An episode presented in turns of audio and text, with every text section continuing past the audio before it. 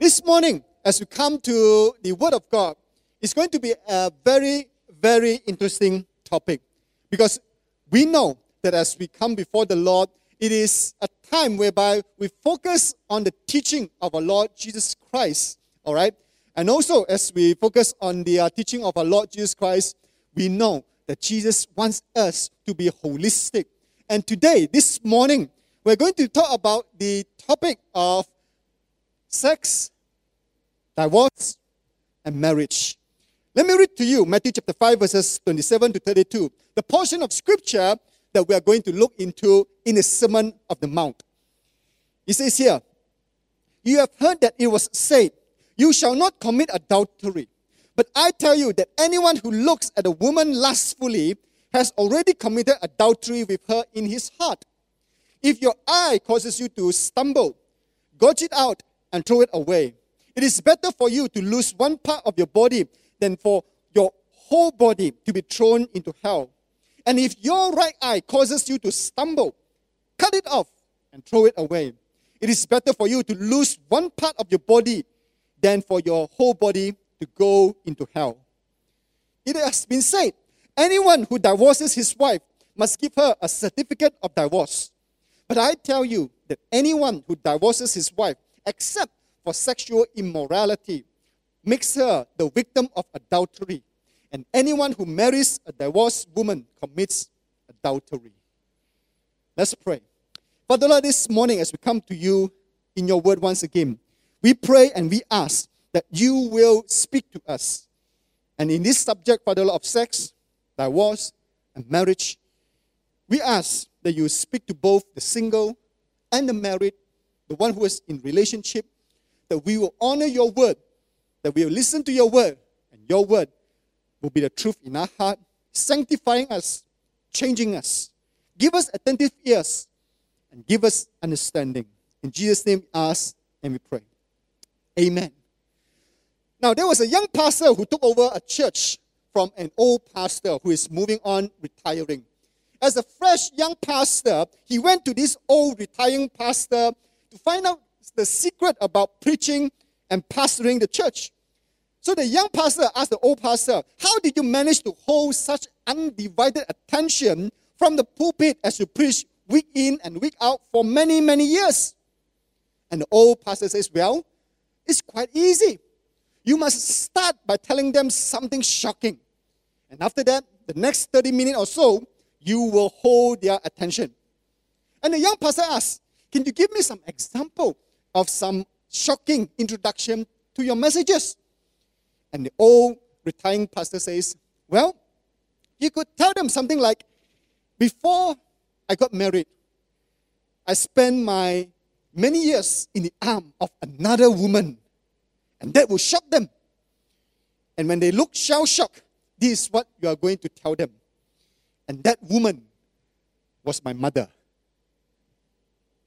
And the young pastor says, Wow, this is very good. I shall use this in my very first sermon uh, this coming Sunday as I preach. So, walking away with confidence, the young pastor decided to use this illustration. And true enough, the Sunday came. The young pastor stood up, preached his very first sermon, and he says, You know, church, this is my first Sunday as your pastor, a new pastor taking over. And I want to start off my sermon by telling you something about myself. He says, the young pastor says, Before I got married, I spent many years in the arm of another woman. And the congregation looked shell shocked. They couldn't believe their ear. Their eye popped up, their jaw dropped. What? Such a young pastor who spent his life with another woman? What kind of pastor is taking over? And at that uh, moment, the young pastor, looking at the congregation, so shocked, the young pastor had a mental blockage, emotional meltdown. He started to stammer. He did not know what to say. And he says that, well, I, I, I, I spent many, many, many years with another woman, and, and, and, and I forgot what's her name. Now, as I'm going to preach about topic about S E X, sex, I believe that I do not need to tell you many stories to hold your attention. This word alone, sex, it can hold your attention because it's a topic that's very interesting, a topic that many people would like to talk about, think about, joke about, and also learn about. Now, this morning, very quickly, to the passage of Matthew chapter 5, verses 27 to 32, I want to share three main points with you. Number one is the covenant and sex. Number two, the sin of lust and sex. And number three, brokenness in sex. So let's get right through it.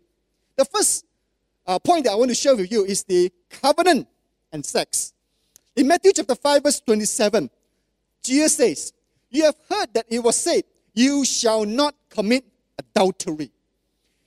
Now, let me first summarize the understanding of sex in the Bible, which many of you would have known. In one simple sentence, the Bible summarizes as no sex outside the covenant of marriage. No sex outside the covenant of marriage. And if you want to put it positively, sex is only within the covenant of marriage. Now, in today's world, they do not like the word covenant because it sounds old fashioned and it sounds out of date. So, the world today want to substitute and change the word to the word contract, agreement, so that it will sound more modern. But does it carry the same connotation and the same meaning as covenant? The answer is no. You cannot substitute the word covenant with the word agreement or contract. Because covenant carries the meaning of a deep, trusting relationship, which is also legally binding. So, marriage is a covenant, not a contract or a mutual agreement. And marriage, the covenant of marriage, is more than just contract, it is an emphasis of a trusting relationship. A trusting relationship. A covenant is also legally binding, whereby if one or both parties uh, did something which goes against the covenant, there will be consequences. There will be consequences. Now, in a relationship, there are two kind of category.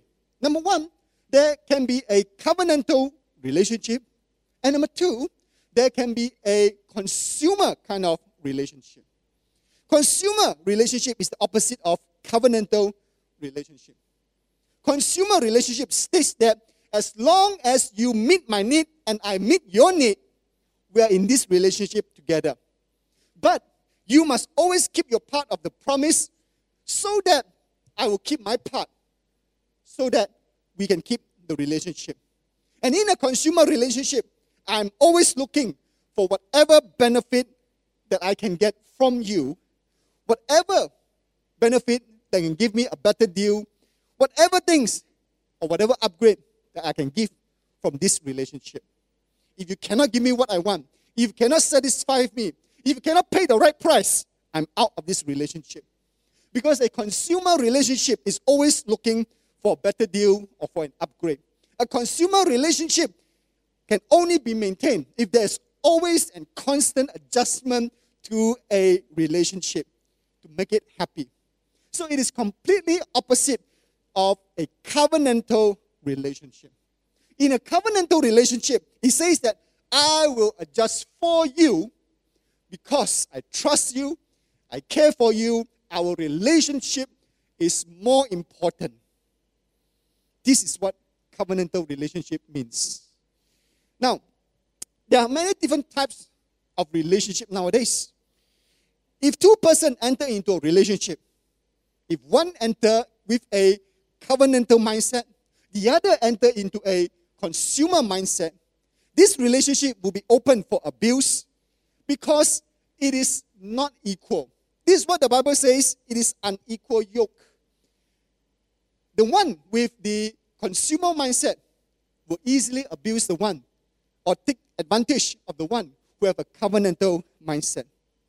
But when two persons enter into a consumer relationship, where both also have a consumer relationship, they'll find themselves always having to adjust and change the expectation of the relationship and the commitment. And the commitment, the relationship is not necessarily permanent. It depends on whether the other party will make me happy and give me what I want or not. So, as my need is always changing, the focus is always on the compatibility. How compatible are we from time to time? And this kind of consumer relationship is potentially unstable because adjustment needs to be done constantly. Now, if my need is not met, I'm out of this relationship. And this is what consumer relationship looks like. But when two person comes together whereby both also have the covenantal mindset, now that is why, uh, sorry, that's where heaven meets earth. That is where God's blessing come. Things will be different. It will be completely different because God is in that relationship. The focus is not on the personal needs or personal desire. The focus is on the covenant, the promise that is made before God into the relationship. Now, when, when two persons enter into a covenantal relationship, there are three beautiful things that can happen. Number one, you will have the assurance and the safety in the relationship. If both of you enter into a relationship with a covenantal mindset, you can stop marketing yourself. You can stop putting on a facade. You can stop putting on a mask to impress the other person. You do not need to always adjust to the need and the expectation of the other person. You can safely and securely re, uh, remove your mask, your facade, to be vulnerable, to be transparent to the other person, because you know that the relationship is more important than anything else in your relationship. Secondly, you will grow deeper in love and in trust. Now, as I always say, there's no such thing as happily ever after on earth. There will be always up and down in relationship. There will always be argument, conflicts, and tension. Now, for those of you who are married, don't you agree with me? There's no such thing as happily ever after. Now, those of you here in the hall, if you're married and if you agree with me that there will be always up and down in relationship, can you just hold your hand up? How many of you, you agree with me? Yes, thank you for your hands. For those of you who are watching online, you just type agree into the live chat box. Let's interact together. Now, when conflict happens, it also will affect your relationship.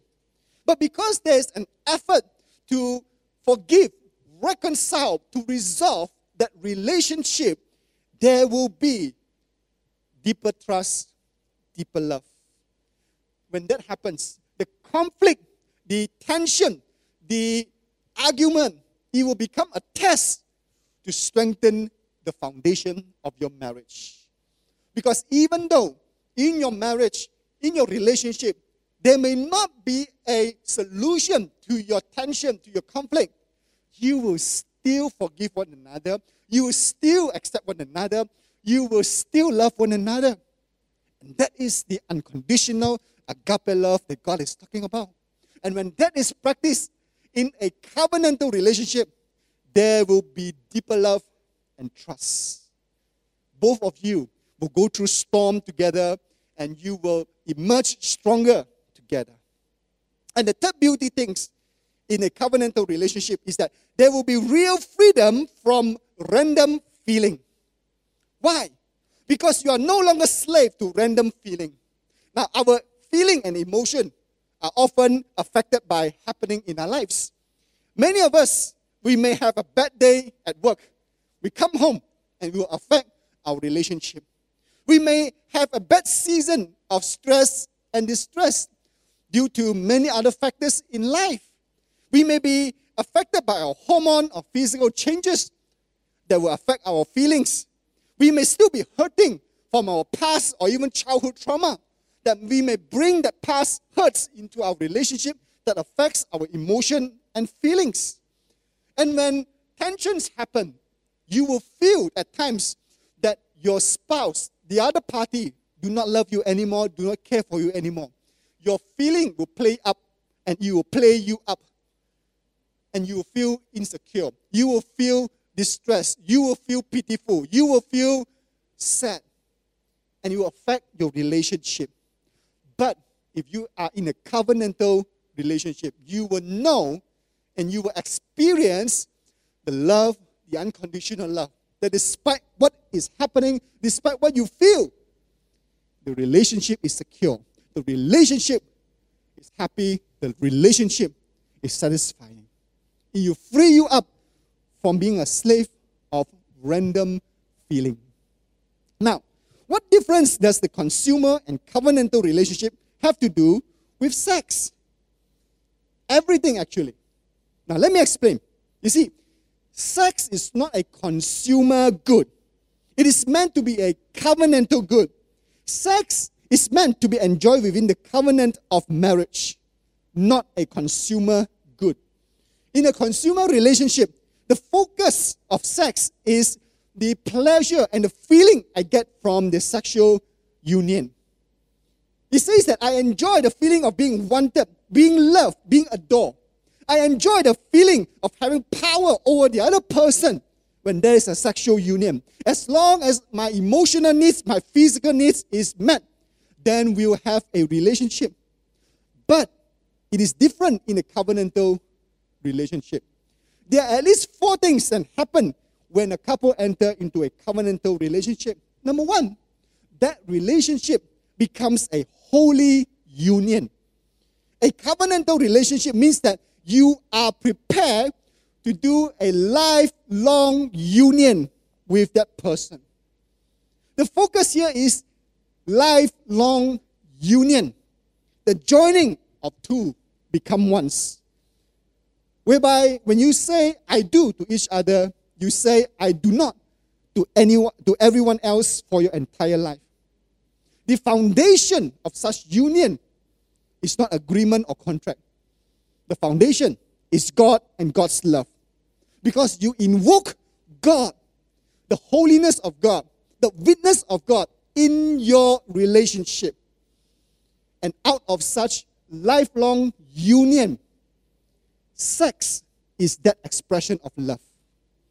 Sex is the expression of love. And it's not an expression of lust in a consumer relationship. And that's why God's idea for sex is good, is to be done within the covenant of marriage. So, in a covenant marriage, in a covenant relationship, it becomes a holy union. Secondly, it becomes a disclosure and a giving of self. Your physical nakedness is not just for sex, it is also a symbol of your vulnerability and transparency to your partner. It means that there's nothing to hide. You bare it all. That you are able to be naked with another person whom you trust without shame. And you disclose everything to your partner, even your nakedness. And in your trusting relationship, you give yourself totally and lovingly to your partner, knowing that both of you have the same covenantal mindset. There's a giving of self willingly, lovingly. There's a disclosure of self willingly, lovingly, without shame. And number three, in a covenantal relationship, it becomes a mark of integrity. Now, what does integrity have to do with this? It's because my sexual act relationship with you is an expression of my inward commitment. It is a lifelong commitment with you, within me. And as I resolve that in me, it is act out with the union of sex. That is integrity with what is within me and what I am doing. And that's why it becomes a mark of integrity. What I do physically is in line with what I am inside me. What I feel for you is what I do with you. That is the kind of integrity. And so, as long as there is that kind of integrity, both of them, as they enter into a relationship, it will be a beautiful relationship, a covenantal relationship, whereby there's honesty, wholeness, uh, wholeness, vulnerability. And that is the beauty of having a covenantal relationship. Nothing to hide. And number four, in a covenant relationship, sex become an act of recommitment and renewal. You see, wedding is done only one time in your relationship. You don't do wedding every week, every month, or every year. I have not come across any couple who do wedding every week, every month, every year. Any one of you, you do that? Can you raise up your hand? You go through wedding every week, every month, every year. It is done once in a lifetime. You don't do it again. Yes, there will be a recommitment in your 50th anniversary, 20th anniversary, but it's not a wedding.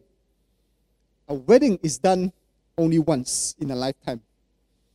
But the sex of act, uh, the, the, the act of sex, sorry, the act of sex is done over and over again in a covenantal marriage relationship. And every time when sex is done, it is a recommitment and remembrance of your marriage vow together again and again. It becomes a renewing act that is deeply nourishing, deeply bonding, deeply satisfying. And that is why God ordains sex within the covenant of marriage. And sex within the covenant of marriage is also an act of reconciliation and healing. When you have sexual union, it means that I still love you, I still give myself to you, even though we go through a season of unresolved conflict in marriage. It is an act of recommitment, an act of healing, an act of renewal. And that is the beauty of sex within the covenant of marriage. But if it is done outside marriage, it's something different.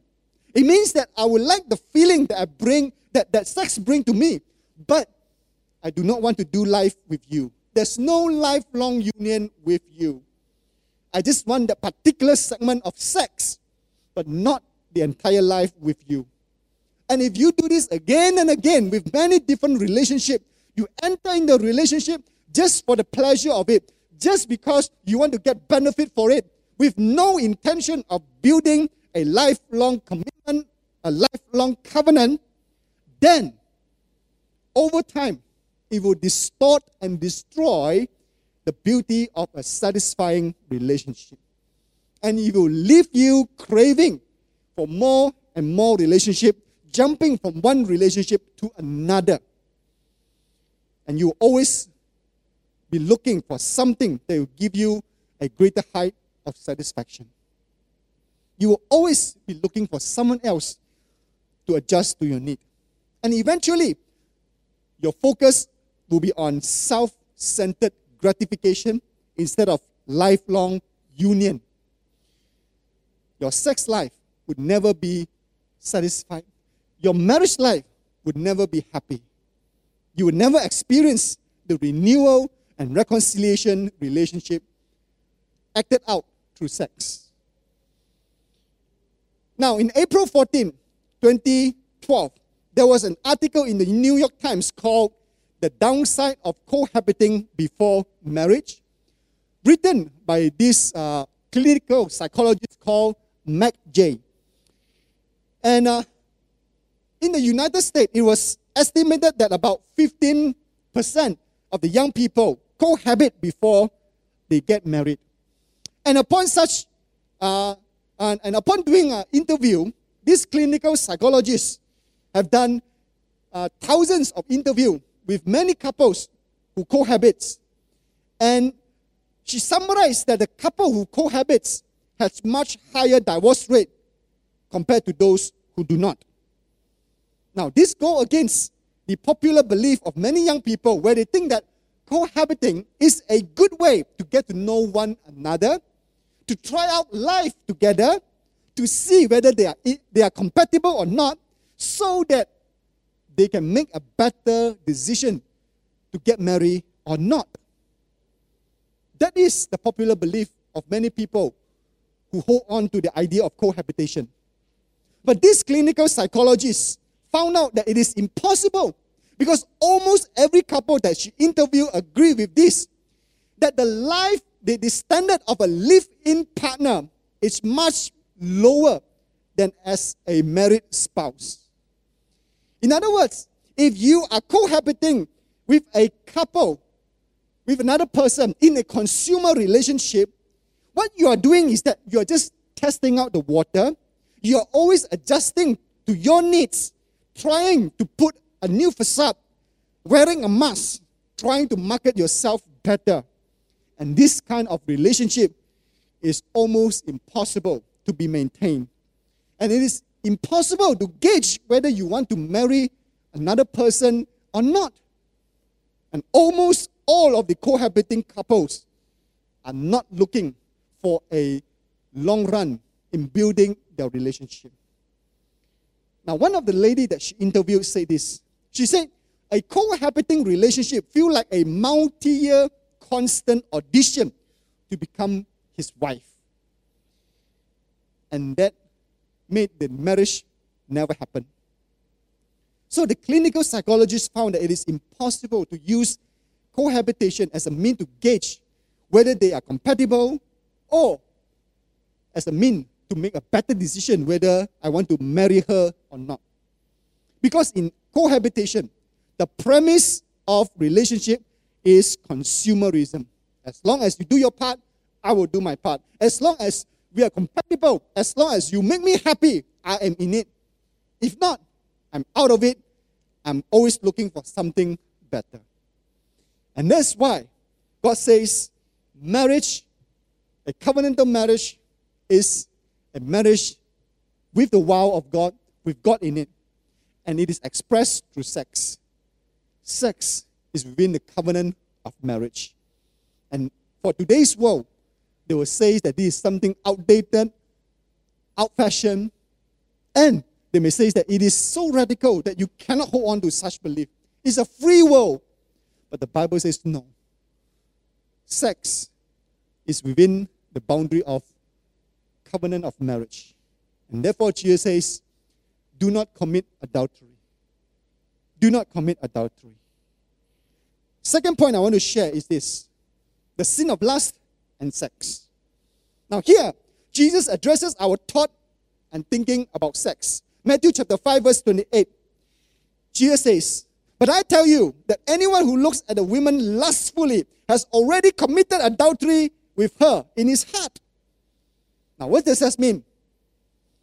It means that not all men will go to hell. Amen? All the men, can you say amen to that? It doesn't mean that whenever a man look at another woman, find her attractive, will commit sin and go to hell.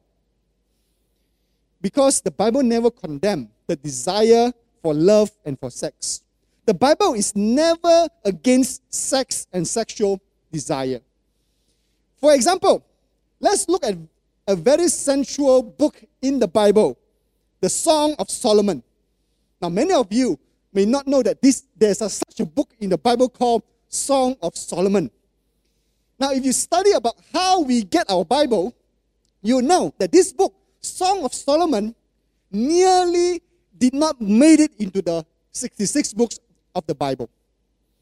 Now, in this book, the Song of Solomon is in the Old Testament, by the way. It is a book about love, relationship, and it has a lot of imagery about sex and sexuality. Right at the very beginning of chapter 1, verse 2, it says here, Let him kiss me with the kisses of his mouth. Wow. You find this in the Bible? Yes, because the Bible is never negative on sex and sexuality. It is very open. And there's, um, there are many other expressions of sex and sexuality in this book. Song of Solomon, now, some of you may have this curiosity. Right now, you just Google, look into your Bible and say, oh, there's such a book. Let me look at it. Let me read. Yes, you can do that, but after this sermon, okay? Now, not just only in the book of uh, Song of Solomon, There's another book, the book of Proverbs, also talks about sex. Proverbs chapter 5, verses 18 to 19. It says here, May your fountain be blessed. May you rejoice in the wife of your youth, a loving doe, a graceful deer. May her breast satisfy you always. May you ever be intoxicated with her love. Such a vivid imagery of sex and sexuality. Now, parents, good luck to you if you're five years old, read this and says, Daddy, mommy, what does this mean? Huh? Don't, don't, don't tell them, go and ask pastor. No, you go and answer them. You see, in the very beginning, God made Adam and Eve, and it was they were made naked. One man, one wife. There's no shame. God created sex, and He says that it is good. It is holy in the eyes of God when it is done within the covenant of marriage. So God never condemns sex or the desire for sex. God is very open about sex because it's good and it's mentioned many times in the Bible. But while God is never negative about sex and the desire of sex, here in Matthew chapter 5, Jesus warned us against the sin of lust. Now, the word lust in this word, it means an idolatry or a greed to possess the other person in an illicit relationship. It is the greed and idolatry of sex to want to, uh, to want another person in an illicit relationship. Now, lust has these three things. Number one, covetousness. You want something that you can't have for your own self gratification, to satisfy yourself. Secondly, in lust, there's fantasy. You always imagine in your mind what you would want to do with another person, even though you did not act it out physically. And number three, there's addictiveness. You will want it again and again, more and more. You have that craving of wanting more. Living in today's world, what are the form of lust? Number one, pornography, a form of lust whereby you can engage with a lustful uh, fantasy. Secondly, consumer sex. As I already explained, being in a relationship out of the convenience for sex and not a lifelong relationship. Whether it is cohabiting or whether it is engagement with a sex worker or prostitute, it is also a consumer sex. And number three, romantic sex. Now, let me explain. Romantic sex is a form of lust because your feeling is the only thing that counts. Your feeling. You become less attractive to another person after you had a sexual relationship, after you recognize the other person's flaw, after you recognize that the other person is not as good as you thought he or she is. You enter into a relationship with a perfect romantic mindset, with feeling. But after having a one night stand, after having sex together for a period of time, you find that, hey, he's not as good as what I thought he would be. Then there's no desire to build a relationship. There's no desire to spend time together as a couple in a covenantal relationship. Romantic sex a form of lust. So, they are, all these are sexual idolatry that Jesus is teaching about. There are many idols in our life, and sex and lust is one of them. Sexual idolatry, which is lust. Now we see that Jesus is so against this destructive nature of sexual idolatry of lust that he uses a dramatic language to describe what we must do in order to cut away the sin of lust with a metaphor. Matthew chapter 20, uh, Matthew chapter 5, verses 29 to 30, it says here, If your eye causes you to stumble, gouge it out and throw it away. It is better for you to lose one part of your body than for your entire body to be thrown into hell. And if your right hand causes you to stumble, cut it off and throw it away. It is better for you to lose one part of your body than for your whole body to go to hell. such a drastic words from Jesus. Now, Jesus is not asking us to do this literally, or else we will have so many people cutting away body parts coming to church. No, it's a metaphorical language. It is an expression of how serious, how severe the issue of lust in our heart is. Now, there are many lists of sin in the Bible, but when it comes to the sin of lust, we can read that the solution is so drastic, so dramatic. Why? Because lust violates the dignity and the sanctity of a person which God created. Lust is used to apply to another person illicitly without the decency for the dignity of another person. That you in your heart, in your mind, will lust after the other person and violate the other person's dignity and decency, the other person's sanctity, because you want to fulfill your own self gratification. And therefore, it violates God's holy design of the other person. And not just violate the other person, the Bible says that it also defile the land. Defile the land, destroy the nation. This is how serious it is. And that's why Jesus is warning the people and says, Do not commit adultery, do not commit lust. It's far better that you cut away your body part than for your entire body to go to hell. The solution is so drastic. That's how serious lust is. Now, God is not against sex. He made sex as good to be done within the union of marriage. But God is against the sin of lust, even though it is just in your mind and you never acted it out physically. And the drastic metaphor that Jesus gave warn us how severe and how serious it is. And that is why we need to be serious and careful in the area of sex and in the area of lust. And thirdly, I want to talk about the brokenness in sex. Now, this is where Jesus addresses the issue of divorce, remarriage, and uh, this is where I would like to give you the truth, the hard truth of the Bible. But at the same time, I also always remind myself to be sensitive for what I'm about to say because I want to be gracious and compassionate when I say this knowing the reality of divorce, separation, remarriage that's happening in our society and also happening in the church. In the Old Testament time, divorce had become so common and so unjust that Moses, during his time, had to introduce a certificate of divorce to control divorce and to protect the women in the society men during Moses' time were divorcing their wives left, right, up, and center. Just like that.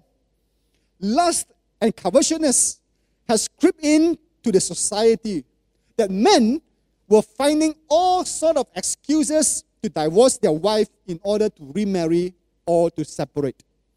So, Moses had to introduce a certificate of divorce to control this mess and to make it more difficult for divorce to take place. Now, according to the rabbinical tradition, there are three stipulations of divorce. Number one, there must be two witnesses to have a good reasons to divorce. When men were using all sorts of excuses to divorce their wife, Moses says no. There must be two witnesses to really guarantee, make sure that the man who wants to divorce have a good ground. Secondly, the man must state that the wife is not the guilty party. This implies that the man is at fault, not the wife.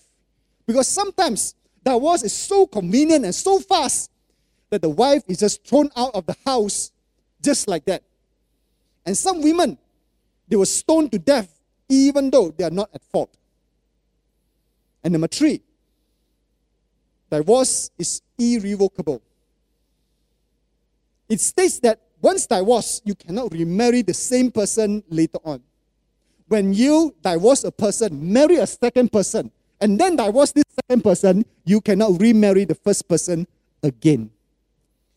So it is a stipulation to protect women as a commodity.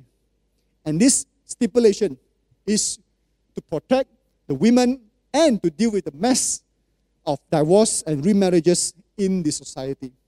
And over time, from the time of Moses, where he introduced the certificate of divorce, until the time of Jesus, the Pharisee read the law of Moses, and he says here in Deuteronomy chapter 24, verse 1 if a man marries a woman and becomes displeasing to him because he finds something indecent about her, and he writes a certificate of divorce, is not allowed to marry her again.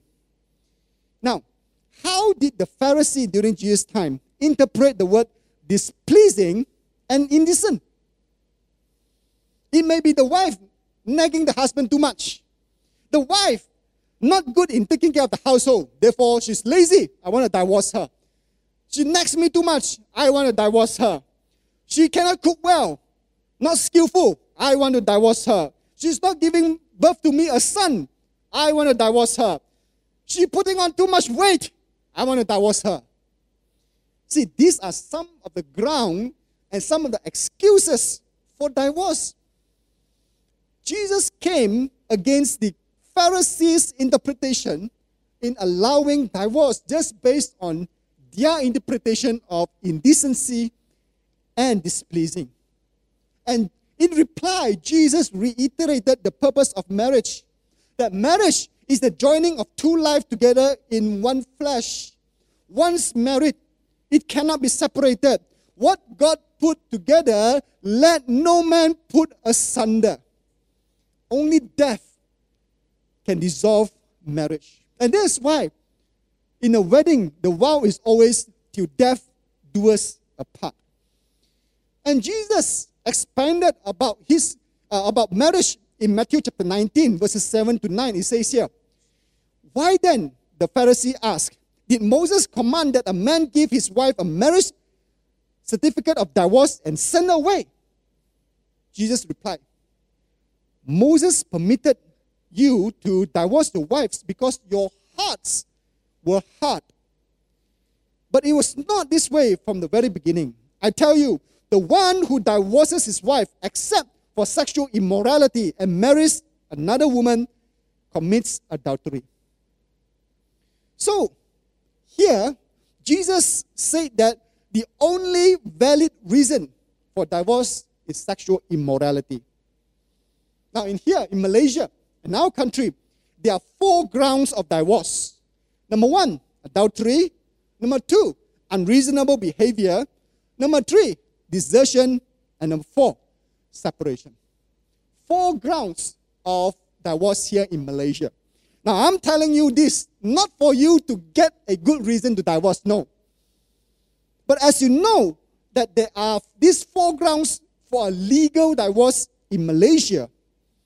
And although we understand there are many, many different circumstances for divorce, such as being in an intolerable, life threatening, abusive relationship. Then there are people who come to Pastor and say, Pastor, my husband is so abusive that she, he threatened me with a knife, threatened to kill me. My kids, my young kids. You expect me to stay with my husband like that? Or you may be in a severe, repeated behavior of gambling, addiction, and substance abuse, whereby the wife comes and says, Pastor, I have been living with my husband again and again and again, gambling, drugs, abuse. I have forgiven him many, many times over the past 20 years. And he fall back into the same habit that endanger me and our children. I want to get divorced. Oh, the partner may commit a crime. Pastor, I just found out that my husband and his gang commits robbery. I cannot stay with him again. Again and again, he commits a life of crime. And there are more, many more circumstances for divorce. Now, of course, we understand that divorce can be asked on the ground of separation, or on the ground of unreasonable behavior. Yes, in today's world, there are many different combination of circumstances, many tricky situations of whether can or cannot divorce. But Jesus is asking that we do not take divorce lightly. Do not follow the world's reasoning for divorce. Reasons such as incompatibility. Me and my wife no, no more compatible. Divorce. Me and my wife, we have irreconcilable differences. Divorce. Why? The law allows it. So, give us a new chance to have a new beginning. Why not? We need to go back to the Bible and get the heartbeat of God when it comes to love, sex, marriage, and divorce. When Jesus talks about divorce, he continued in Matthew chapter 5, verse 32. He says, But I tell you that anyone who divorces his wife except for sexual immorality makes her the victim of adultery, and anyone who marries a divorced woman commits adultery. Now, this means that if a man divorces a, his wife for a reason other than unfaithfulness, the covenant of marriage is not broken. Even though the man divorced the wife, the covenant of marriage is not broken. And if the man divorced the woman and the woman marries another man, the Bible says that woman is committing adultery. But the blame is on the man who divorced the woman. In our modern society, we think that this is harsh. We think that this is not acceptable. This is out of date, out of fashion. We are moving on. We are in 2022. But I want you to understand the Bible truth about marriage and divorce. But on the flip side, if a man divorces the wife, whereby the wife is unfaithful to the marriage, then the covenant of marriage is broken. The man is then free to remarry. So, the covenant of marriage can only be broken by unfaithfulness. Other than death, it can be broken by unfaithfulness. Now that you understand the grounds of divorce, I want to point out one very important facts here. And if you don't get anything else, get this. It's very important. While God provided the ground for divorce, which is unfaithfulness, God did not command for a divorce. Yes, there's only one ground of divorce unfaithfulness. But God did not say that when you found out thy spouse is unfaithful, thou must divorce your wife. No. God did not command for divorce, even though God provided the ground for it. He said that we must always forgive, restore, reconcile, and save the marriage. Do what we can, not just alone, but in a community with accountability. Do what we can. But at the end of the day, if you really, really could not, after every premises are exhausted, then only a divorce can happen based on the ground of unfaithfulness. Nothing else. So, this much is clear about divorce from the Bible. And of course, there are many, many other combinations of circumstances, of issues in real life about divorce. And that's why the topic of divorce and remarriage is a hot topic to talk about. But at the end of the day, again, God did not command for it. God did not command for divorce, even though you can. God says, forgive, reconcile, restore as much as you can within a community of accountability. But for those who are divorced, remarried, let me assure you, you're still part of the family of God. You're still part of the family of First Assembly. We are here to walk this journey with you. Because in Christ, there's forgiveness, there's acceptance. Although the adultery, uh, although adultery and unfaithfulness is a terrible sin, it is not an unforgivable sin. In John chapter 7 and chapter 8, it records a story, a touching story of a woman caught in adultery. And if you read this chapter, you can look at Jesus' heart of compassion to the woman. Jesus did not condemn her. Although adultery may lead to brokenness, betrayal, it is not an unforgivable sin. And lastly, in conclusion, to those who are listening to this message, whether you are divorced, remarried, or even separated, or to those who are in a consumer relationship, I want to encourage you this. Fall back into the arm of God. Look to the cross of Jesus, whereby Jesus took away your sin, He took away my sin. Where there is forgiveness and acceptance, even in your brokenness, in your bitterness, in your betrayal. Let me encourage you. Come to Jesus and feel His heartbeat and His love for you. Come to Jesus in repentance. Ask Jesus to give you a humble and a contrite heart, to acknowledge your wrong, your bitterness, your hurts, and to turn away from your sinful ways. Come back to Jesus so that Jesus can restore you and your relationship. To once again bring life to your relationship and to align your relationship with God. Just as Jesus said to the woman caught in adultery, I also want to say to everyone here today go and sin no more.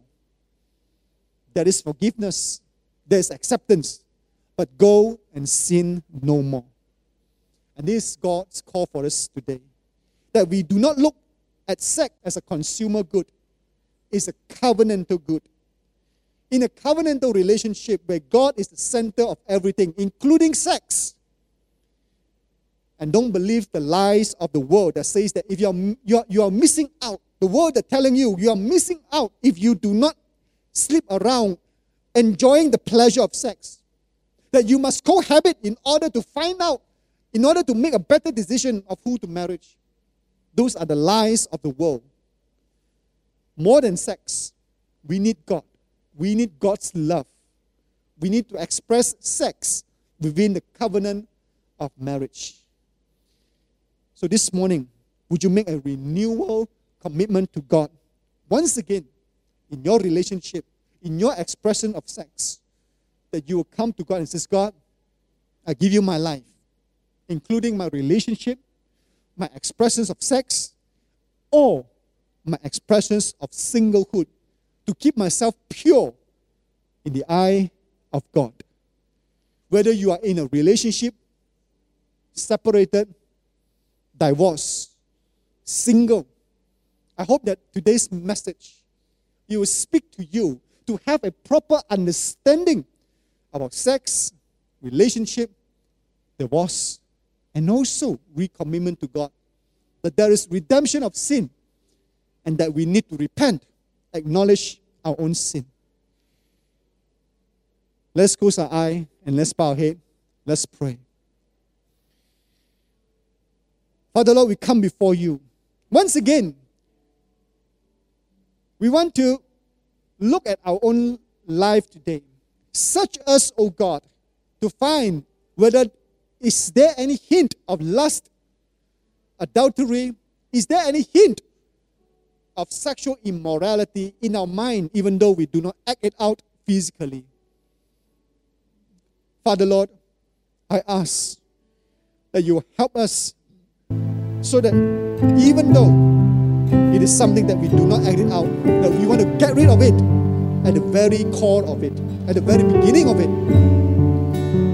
And this morning, we want to give you our heart, our life, our physical body, our expression of sex, the desire of sex that you have created good and holy, that will continue to have the mindset of Christ of marriage, relationship, and sex. And give you a life unto Yes.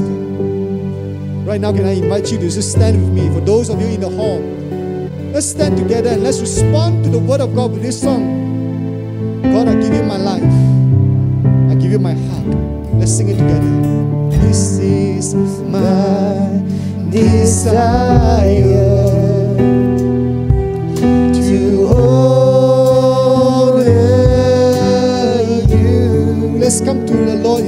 worship. Lord, with all my heart, I worship you. Whether you are in the hall or watching it from the home, let's worship Him and respond to Him this morning.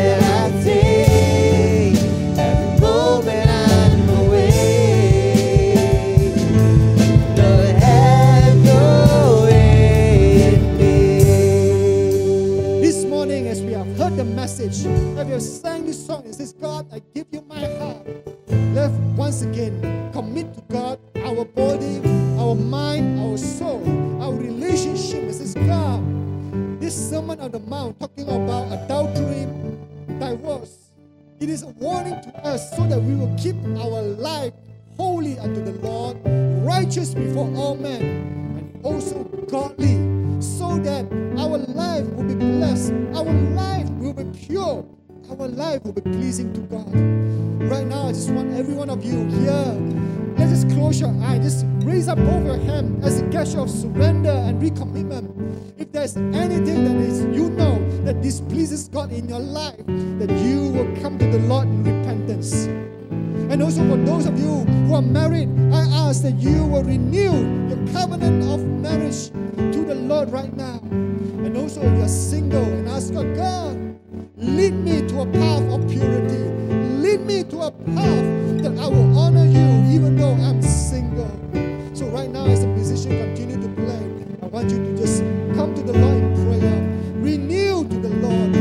Pray to God and ask God to once again touch your relationship, touch your heart,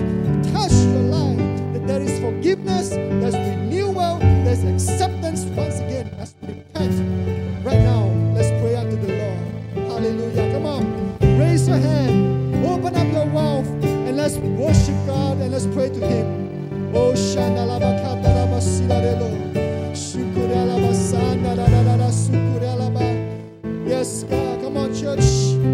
Let's press on. Commit our lives, our body, our purity, our marriage and relationship to the Lord. Whatever situation that you are in.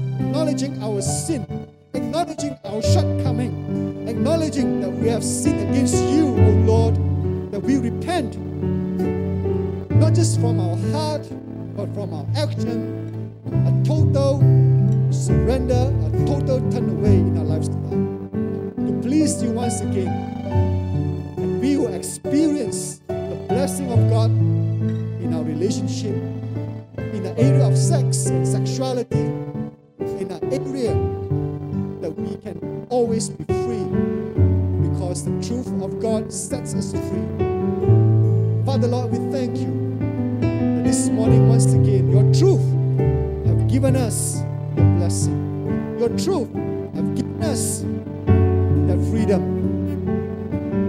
Not the lies of the world that we hold on to, but the truth we hold on to. Thank you, Father Lord. And this morning, as we pray, we know you'll listen to our prayer.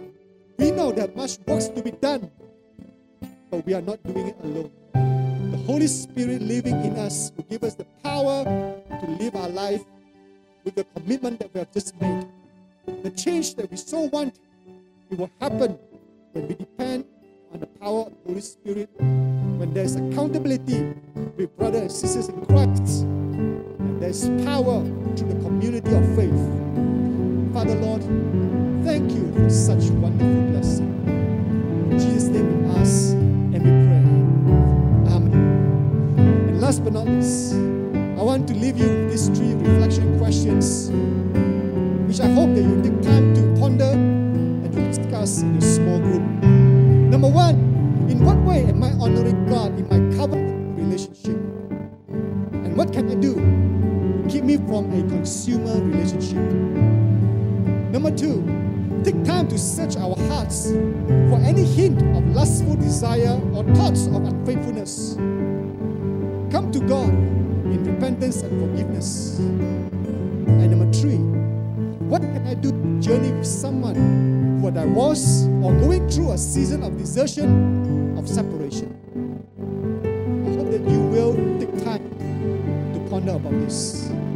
Please be seated, and I would like to pass the time for announcement before we conclude today's service.